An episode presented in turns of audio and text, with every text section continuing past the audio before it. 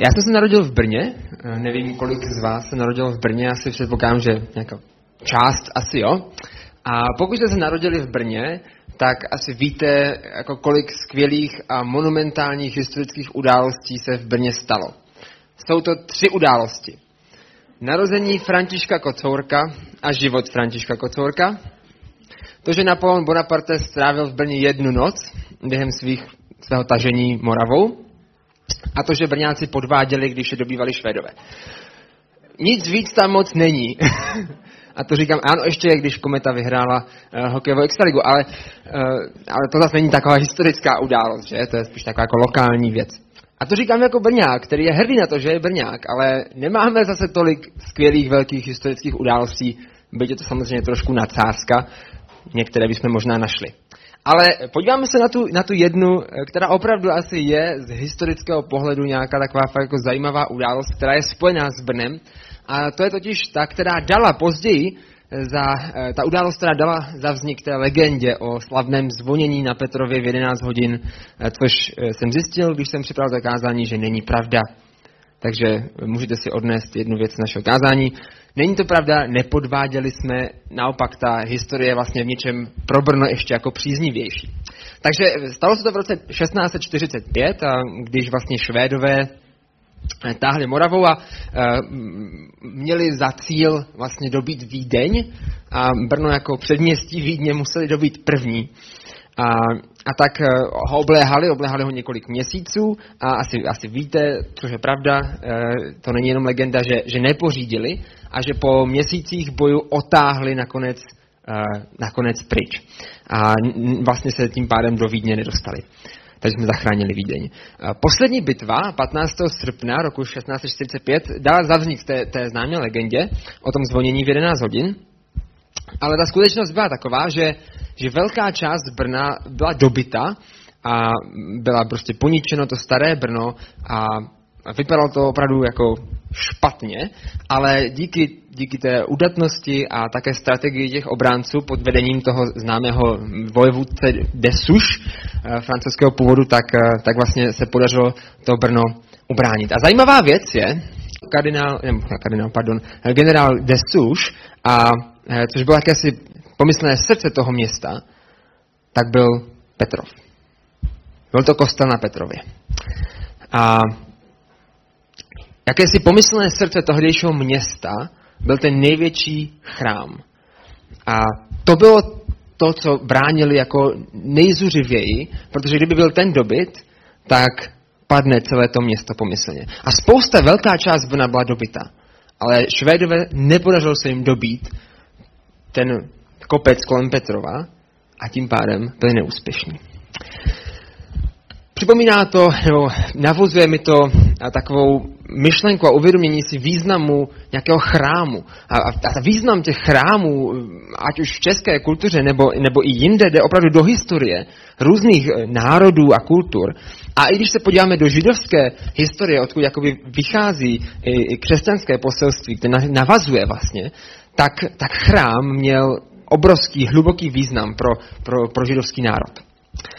A už od doby toho prvního přenosného stánku, který vlastně byl vybudován, o kterém čteme v knize Deuteronomium, eh, kde vlastně židé postavili takový spíš jakoby stan než chrám, eh, tak už od té doby tohle místo, tenhle chrám, tahle svatyně bylo místem, kde Bůh přebýval mezi svým lidem. Bylo to místo, kde Bůh přebýval na zemi tak jenom reálně, tak jenom fyzicky skoro až, by se dalo říct, jak je to jenom možné. Svatyně svatých, ten nejvnitřnější prostor toho chrámu, bylo něco tak posvátného, že opravdu jen velmi výjimečně, jednou za rok, tam směl někdo vůbec vstoupit. A, a bylo to jako velmi složité se na to připravit, aby, aby ten člověk vůbec mohl vejít do téhle místosti, protože tam Bůh skutečně osobně přebýval na zemi.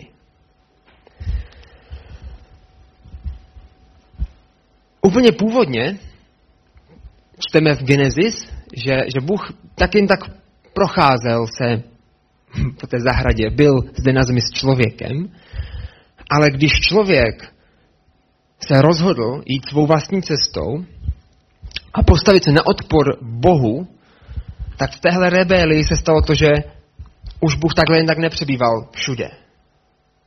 A člověk a Bůh se odcizili. A tak tenhle chrám, tenhle stánek byl skutečně jediným místem, kde Bůh fyzicky přebíhal. To neznamená, že by Bůh nekomunikoval někde jinde, že by Bůh nekomunikoval s jinými lidmi, než ti, kteří stojí v té svatení svatých. To ne, Bůh komunikoval, jednal. Ale tohle bylo místo, kde Bůh přebýval na zemi. Tohle bylo to místo, kde Bůh byl na zemi přítomný naprosto jako, naprosto fyzicky. To, co Bůh původně zamýšlel pro člověka, že bude, že bude přebývat mezi ním, že bude přebývat s lidmi na zemi. To, co Bůh původně a to, co byla realita v zahradě, Edenu, a to, co nebylo možné pro lidský hřích a rebeli vůči, člo, vůči Bohu, tak v tomhle malém prostoru díky obětem a díky různým věcem se mohlo dít. A tenhle chrám byl celou dobu židovské historie naprosto klíčovým místem klíčovým místem pro jejich uctívání Boha, pro jejich život, pro jejich národní identitu. Dal by se říct, že to byl takový Petrov pro, pro to, co byl Petrov pro, pro obyvatele Brna v 17. století, tak to byl chrám pro židovský národ. Ať už to byl ten stánek, ten stan, ať už to byl ten první kamenný chrám, který zbudoval král Šalamoun, ať už to byl potom ten druhý chrám, který zbudovali Židé, když se vrátili z babylonského zajetí a potom ten chrám byl nazvan Herodův, protože Herodes, král, jej významně rozšířil a, a udělal z něho skutečně jakoby honosný chrám. Všechny tyhle místa byly místem, kde Bůh přebýval na zemi mezi svým lidem. Bylo to jedno místo někde v Jeruzalémě.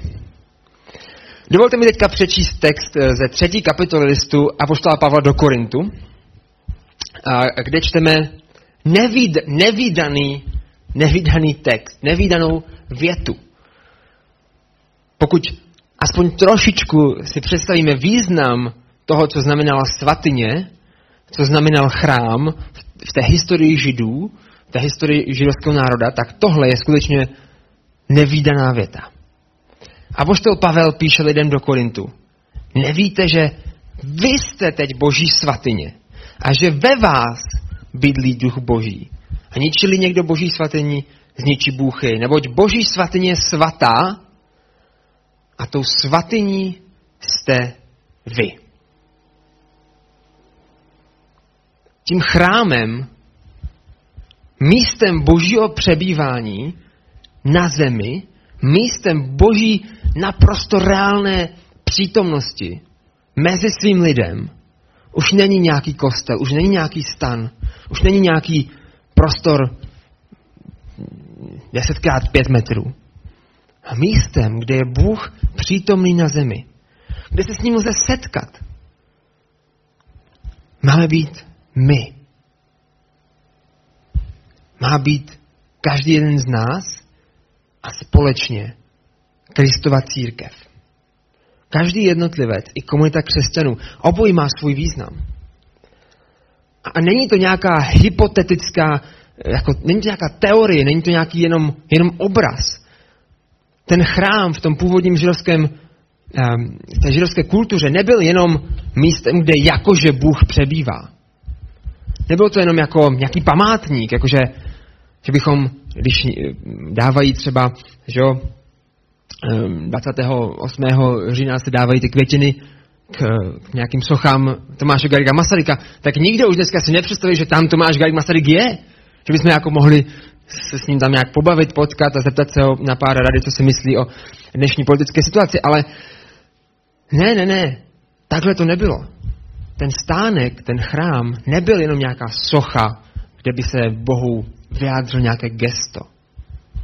Ne, to bylo místo, kde Bůh skutečně přebýval na zemi. A stejně tak, i pokud dneska Bible mluví o nás, o Ježíšové církvi, o křesťanech, jako o boží svatyni, tak se nejedná jenom o nějakou hyperbolu, nebo jak se tomu říká. Ne, nejedná se o nějaké jakoby přehánění nebo jenom symboliku. Ne, Bůh má skutečně takovýhle záměr ze svou církví, aby to, co byl předtím ten chrám, byl dneska jeho církev, jeho následovníci. To je jako neuvěřitelný, neuvěřitelná až jako, nechci říct jako drzost, to je prostě šílený. A přesto tomu tak je. Přesto tohle je boží povolání pro každého z nás, pro jeho církev, abychom byli jeho svatyní, jeho chrámem. Místem, kde přebývá na zemi, jsme teď my. Wow. No pressure. Žádný, žádný stres. To totiž to, co tehdy ti brněnští obránci možná úplně ještě nechápali, když bránili ten Petrov zuby nechty, je, že Bohu už dneska tolik nezáleží na budovách. Že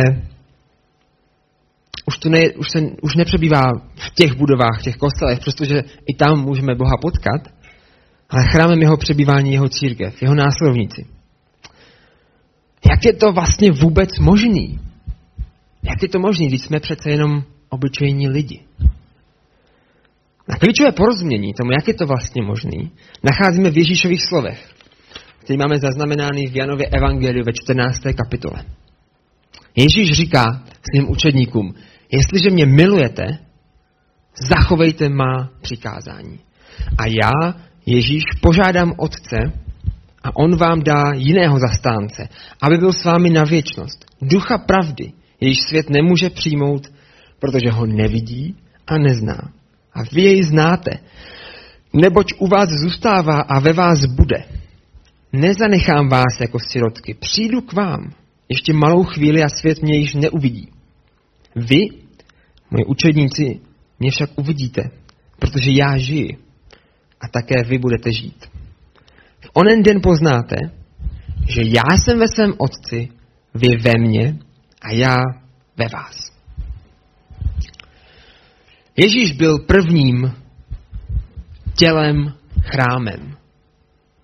Ježíš byl tím prvním, kdo položil základ pro to, jak je to možné. Na jiném místě Janova Evangelia mluví o sobě Ježíš jako o chrámu. Když říká, že, že se mají lidi podívat, jak zboří chrám a za tři dny ho postaví. Ježíš je tím prvním chrámem v podobě člověka v lidském těle, kdy Bůh jako člověk plně, bez jakéhokoliv limitu, v osobě Ježíše Krista přebývá na zemi.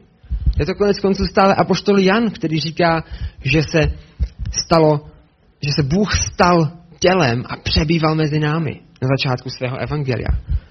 V Kristu Bůh přebývá plně na zemi v podobě člověka, v té nové formě chrámu, kdy byl dokonalým obrazem Boha.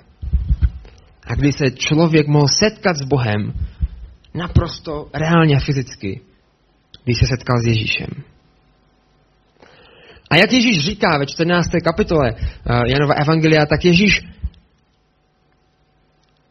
bude žít, žije dál. Sice zemřel, ale stal z mrtvých a žije dál. A, a byť fyzicky nechodí, jako v lidském těle, nohama tady, tak jak chodil v prvním století našeho letopočtu, tak Ježíš říká, že zůstává. Že zůstává na zemi. Že tohle, co započal, ten základ, který položil, ten nový chrám, který dneska bude božím místem, místem božího přebývání na zemi, bude pokračovat dál. Že už to nebudou kamenné budovy. Ježíš zůstává, žije a žije v nás. Duch svatý, o kterém jsme mluvili v, té, v těch předchozích dílech této série, který je jednou z těch osob té trojice, který je v každém z nás, v každém, kdo přijme Kristovu oběť, která nás očišťuje a tedy jak se uspůsobuje přebývání svatého Boha, stejně tak jako to místo v té svatyni svatých bylo uspůsobeno na přebývání Boha, tak každý z nás, kdo přijme Ježíšovu krev, která nás očišťuje, tak může být chrámem Boha, svatyní svatých tady na zemi. Pokračovatelem toho, co Ježíš započal, kdy chrám už není budova, ale jsou to lidé, je to člověk, je to komunita lidí. to je obrovská výsada a zároveň, řekl bych, asi docela velká zodpovědnost, že? Protože pokud pochopíme tu hloubku toho a velikost toho, co to znamená, když si přečteme někde, že teď jsme svatyní svatých, my, tak věřím, že to pro nás, tak, tak to musí něco v nás způsobit. A věřím, že nás to má povzbudit a že to má pomoct nám pochopit si důležitost toho, k čemu nás Bůh povolal a význam toho. Není to úžasné? Já chci vám říct jednu věc. Říkal jsem, že Ježíš byl dokonalým obrazem Boha. Nebylo v něm žádného hříchu. Když jsme se podívali na Krista, tak to byl skutečně Bůh.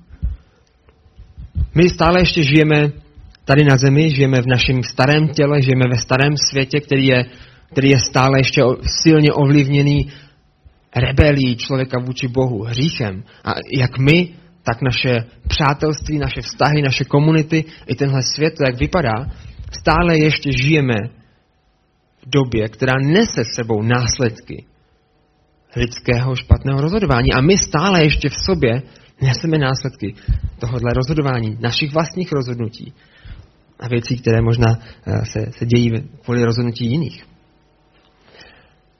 Ale proto je to boží milost. Ježíš počítá s tím, že nebudeme dokonalí. On byl dokonalý a proto se díváme primárně k němu. Ale stále i přesto, i přesto, že nejsme dokonalí, díky jeho milosti a díky jeho neustálému odpuštění, které je pro nás každý den, můžeme stejně být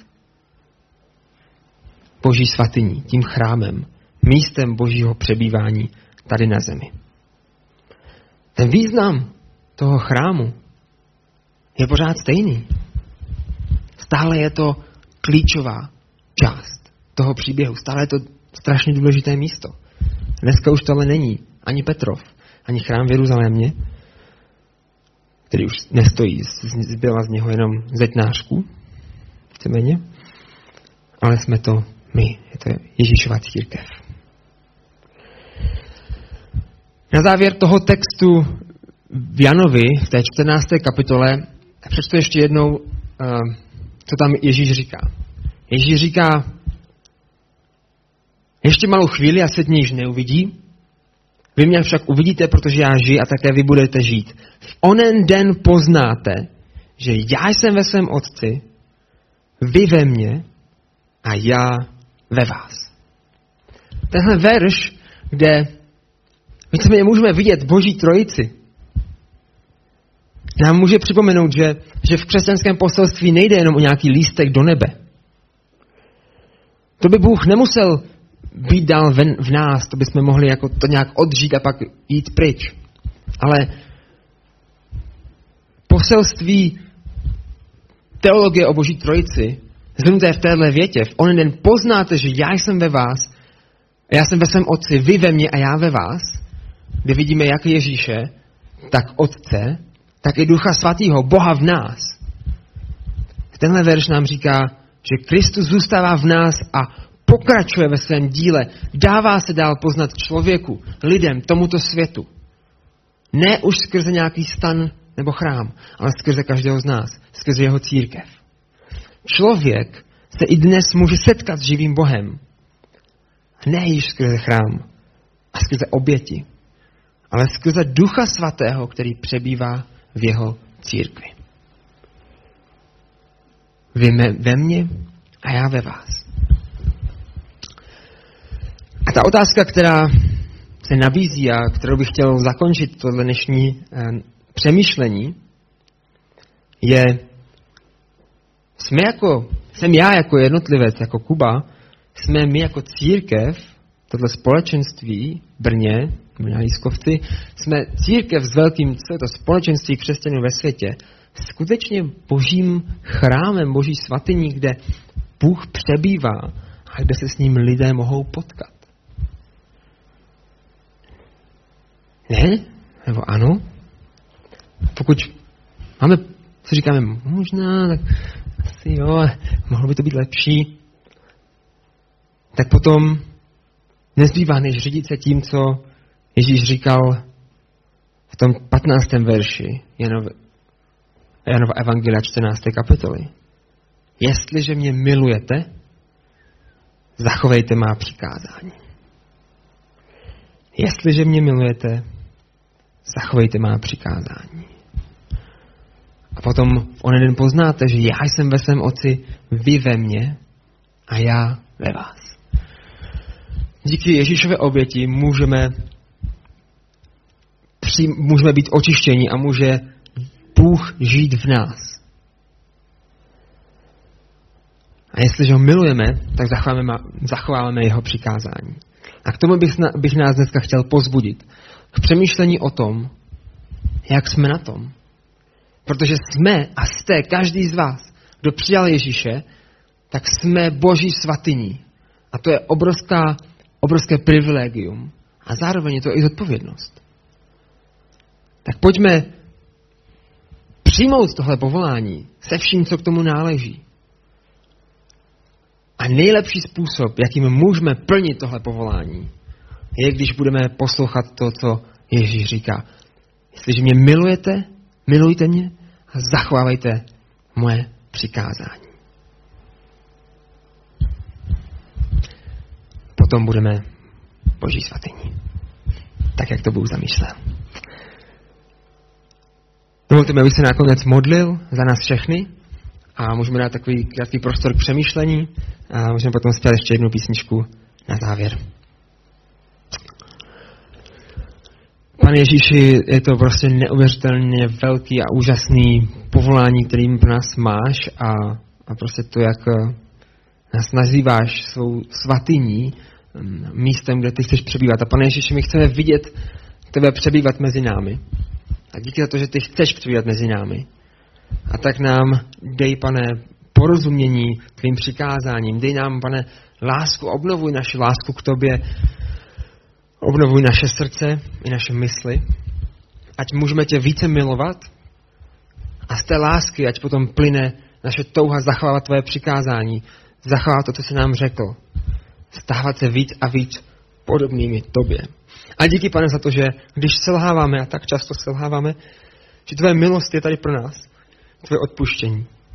A že i přesto, že jsme prostě stále hříšní a stále podleháme tomuhle světu a různým touhám a pokušením, tak to s náma nevzdáváš a stále a znovu a znovu nás voláš k tomu povolání být tvou svatyní, tvým chrámem, být těmi, v kom přebýváš, pane Ježíši, na téhle zemi. Tak tě prosím o to, ať skutečně můžeme být místem, kde se lidé mohou setkat s tebou, naprosto reálným, živým Bohem.